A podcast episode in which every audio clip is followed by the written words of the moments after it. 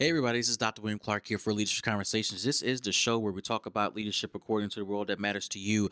And I wanted to quickly come on and talk to you about measuring success. And, and I want to particularly share this with uh, small business owners, nonprofit leaders, etc. Those of you out there who are wondering and trying to figure out what does it take to run a successful organization or a business.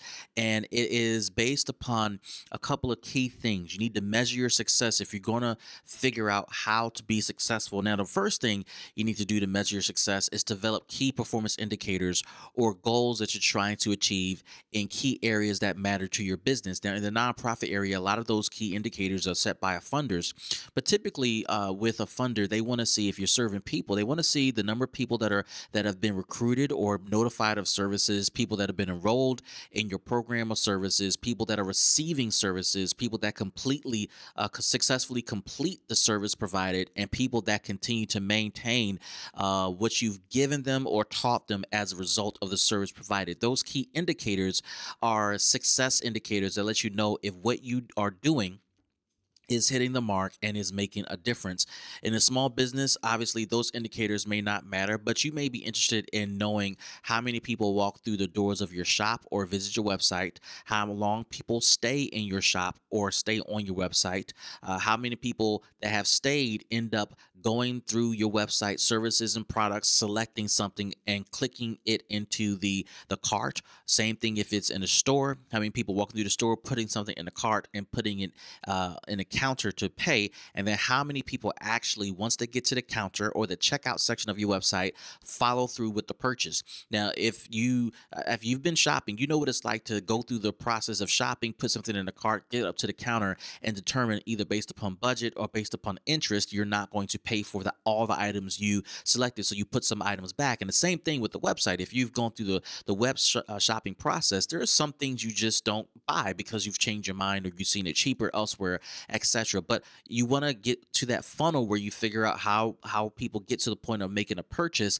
and then closing out their ticket those indicators mean a lot to your business because what that says is what people actually pay for is popular and the dollar amount that they pay for the pro- the margin between how much you pay for that item and how much you actually sell it for matters to your profitability how many units are sold of that item the foot traffic that's generated because of that item and any ancillary items that are impacted in terms of sales as a result of that key item or items that are moving in your store or in your business so key performance indicators whatever they are you need to find out what they are you need to memorize them and you need to master them at all costs. The second thing you want to capture when it comes to measuring success is capturing uh, anecdotal data. Uh, anecdotal data is data that you collect that is not necessarily scientific or within a controlled uh, uh kind of environment like a KPI, etc., but it's data that you may observe, data you may collect as a result of feedback uh, customers may leave uh, with you so in the nonprofit world, we may we obviously get the data from the people that we're counting uh, and people that we log in our system, but we also get data from our customers that leave comments for us that says, "Hey, I like this" or "I don't like this."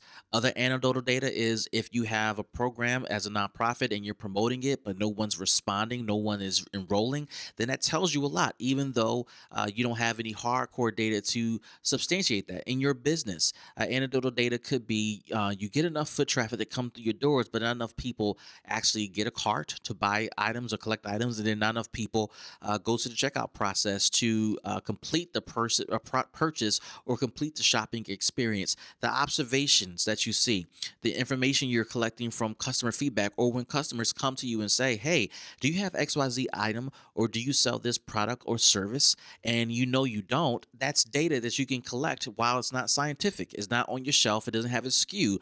It does tell you that customers customers are coming in and asking for something very specific. So anecdotal data is just as important as KPIs. And lastly, the eye test. Uh, if you want to measure success, the eye test says it all again i think we've been hitting on this in this podcast the eye test is simply what does your eye what does your eye tell you? What are your eyes telling you? Or do you see enough traffic in your nonprofit or in your small business? Uh, does your eyes tell you how many people are looking at your flyer or your marketing material intently? Uh, what does your eyes tell you about how many people are engaged when they come to your program or walk into your store? What does your eye tell you when you start to talk about products? Do they glaze over? Do they show interest? Your eyes tell you a story as well, and it's a portion of how you measure success. It, it's not as accurate as anecdotal data, and definitely not as accurate as KPIs, which is hardcore data. How and the reason why it's not accurate, let me just say before I go on, is because sometimes our eyes can be deceiving. We can misread a situation, misread an attitude or a position of a customer based upon our worldview. So it can be highly deceiving. However, the eye test can be helpful if you understand your customer, if you relate to your customer, if you and your customer share certain things in common, what you see and observe from your customer can be telltale signs of what you need to tweak or continue to do in your business. And it's all about measuring success so that your business, so that your nonprofit, so that your leadership at, at the end of the day will continue to succeed and prosper. This is Dr. William Clark for Leadership Conversations. I hope you find this helpful, and we'll see you in the next show. And before you go, Make sure you follow us on social media Facebook, Twitter, Instagram, and YouTube, and subscribe to this podcast utilizing your favorite podcast platform. See you next time.